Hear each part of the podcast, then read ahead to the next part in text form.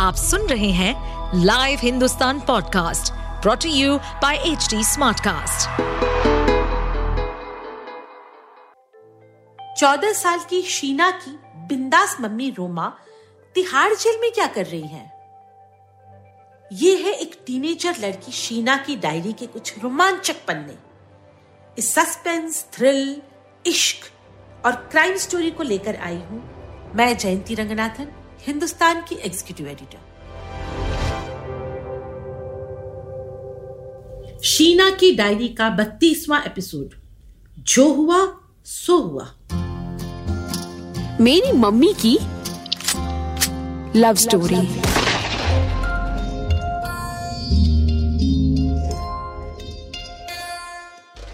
मेरी mummy jail चली गई। उन दिनों हर अखबार और टीवी चैनल में मम्मी के बारे में खबरें चलती। दिल्ली की माफिया क्वीन रोमा आखिरकार पकड़ी गई। जिस दिन ये खबर चली, उस दिन से मेरा और नानी का घर से निकलना मुश्किल हो गया।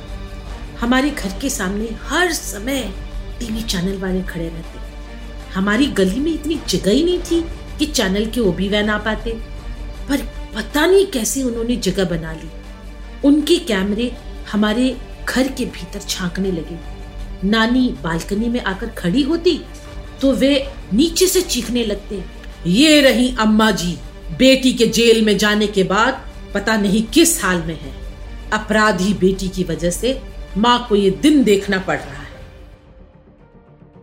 उन्हें पता नहीं कहाँ से मेरे बचपन की एक तस्वीर मिल गई। मोहल्ले की किसी बच्चे की बर्थडे पार्टी की तस्वीर थी। मैं उस समय सात साल की थी।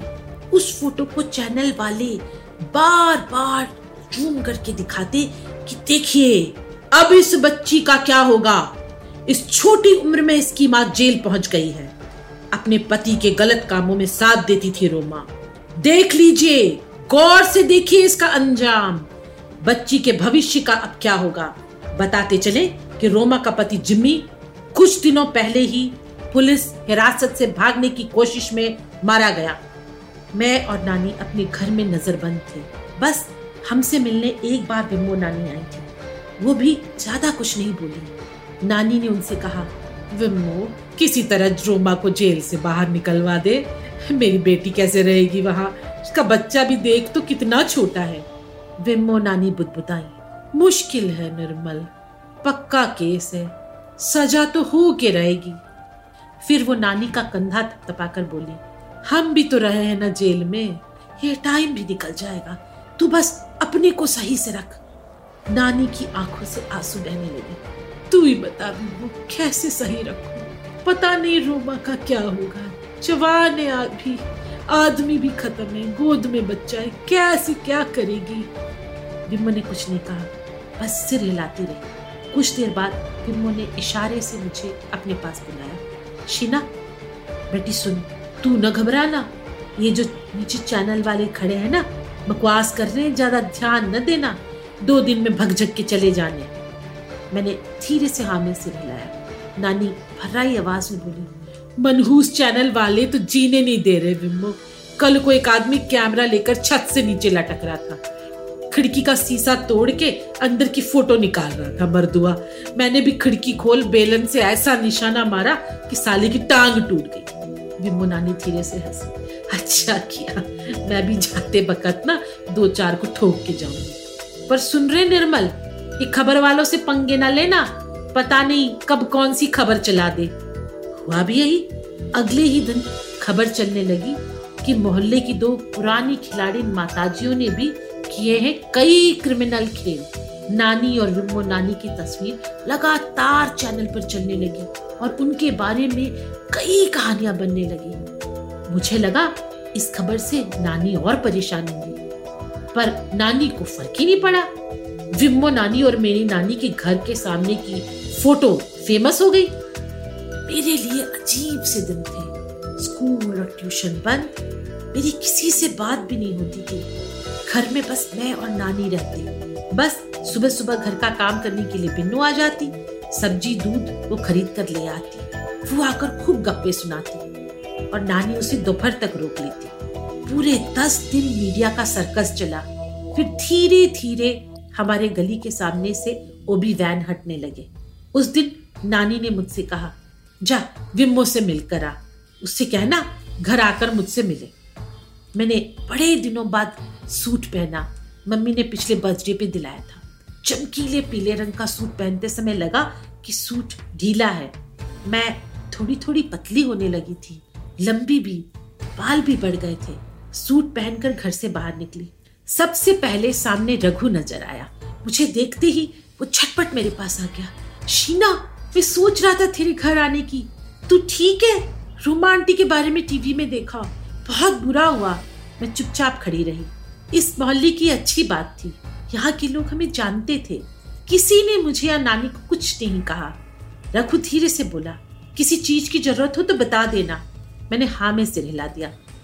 मैं आगे बढ़ने लगी। रघु मेरे पीछे पीछे आने लगा। शीना, सुन!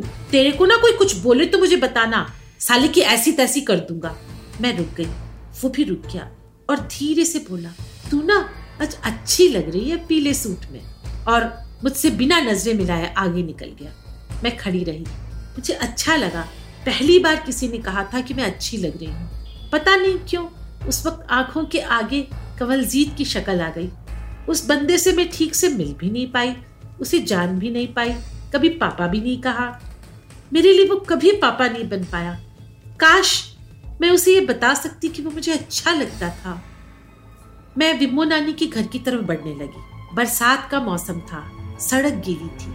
अचानक मेरे सामने ही हमारे मोहल्ले में रहने वाली एक आंटिया खड़ी हुई और ज़ोर ज़ोर से चीखते हुए बोली, तुम लोगों की वजह से बदनाम हो रहे हैं हम तमाशा चल रहा है। चलो निकलो यहाँ से। कहीं और जाके रहो। मैं घबरा गई। उस आंटी को मैं जानती थी।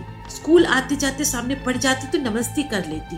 उनकी बेटी एक साल पहले तक मेरी क्लास में पढ़ती थी। फिर जब मैं फेल हो गई तो उससे मिलना जुलना बंद हो गया। मैं मैंने धीरे से कहने की कोशिश की, आंटी, मैंने क्या किया है? मुझसे क्यों कह रही हो? आंटी गुस्सा हो गई। फिर किससे कहूँ? तेरी माँ से? नानी से? साले सब चोर उच्च यहीं आके भर गए। जीना मुश्किल कर रखा है। देखते देखते हमारे आसपास कुछ लोग इकट्ठा हो गए। अचानक कहीं से रघु नमूदार हुआ और सीना तान के बोला, खबरदार, अगर किसी ने शीना को कुछ कहा, ये मोहल्ला ना जितना आपका, उनका भी है, यही रहेगी। आपको जाना है तो आप जाओ, भाड़ में जाओ।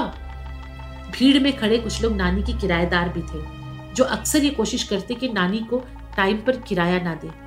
सबके सब नानी को गाली देने लगे। रघु मेरा हाथ पकड़कर मुझे सड़क के उस पार ले गया शीना, तू ना चुप न रहा कर। कल को तू स्कूल जाएगी। वहाँ किसी ने कुछ कहा तो क्या करेगी? बोल, स्कूल जाना छोड़ देगी? मैंने नहीं, मैं सिर हिलाया। रघु ने धीरे से कहा कि सब लोग ना बिन पैंदी के लोटे हैं। कल को तेरी नानी से काम पड़ेगा तो चले आएँगे। समझ गई? मैं चुप थी, पर समझ रही थी। आने वाले टाइम में मुझे बहुत मज़बूत होना पड़ेगा। रघु से हाथ छुड़ाकर मैं विम्मो नानी के घर पहुँच गई। उनकी घर के सामने एक जानी पहचानी गाड़ी खड़ी थी। मैंने दिमाग पर ज़ोर डालने की कोशिश की। याद ना आया। मुझे देखकर विम्मो नानी के घर के सामने खड़े सिक्योरिटी गार्ड ने दरवाज़ा खोल दिया। अब वो मुझे पहचानने लगा था। मैं अंदर चली गई। ड्राइंग रूम में मुझे विम्मो नानी नज़र आई। ठीक उनके सामने खड़ा था हनी सिंह। नानी उससे कह रही थी, तुम्हें पहले बताना था ना? इतनी देर में क्यों आए? रोमा के रोमांचक लाइफ में आगे क्या होगा? जानने के लिए सुनते रहिए मेरी मम्मी की लव स्टोरी इस सीरीज़ को सुनने के लिए आप एच टी स्मार्ट कास्ट को फॉलो कर सकते हैं। जैसे इंस्टाग्राम फेसबुक ट्विटर लिंक्डइन और यूट्यूब ऐसे और भी पॉडकास्ट सुनने के लिए आप लॉग इन कर सकते हैं www.htsmartcast.com इस पॉडकास्ट पर अपडेटेड रहने के लिए हमें फॉलो करें एट एच हम सारे मेजर सोशल मीडिया प्लेटफॉर्म्स पर मौजूद हैं और और ऐसे पॉडकास्ट सुनने के लिए log on to W W W dot H T Smartcast dot com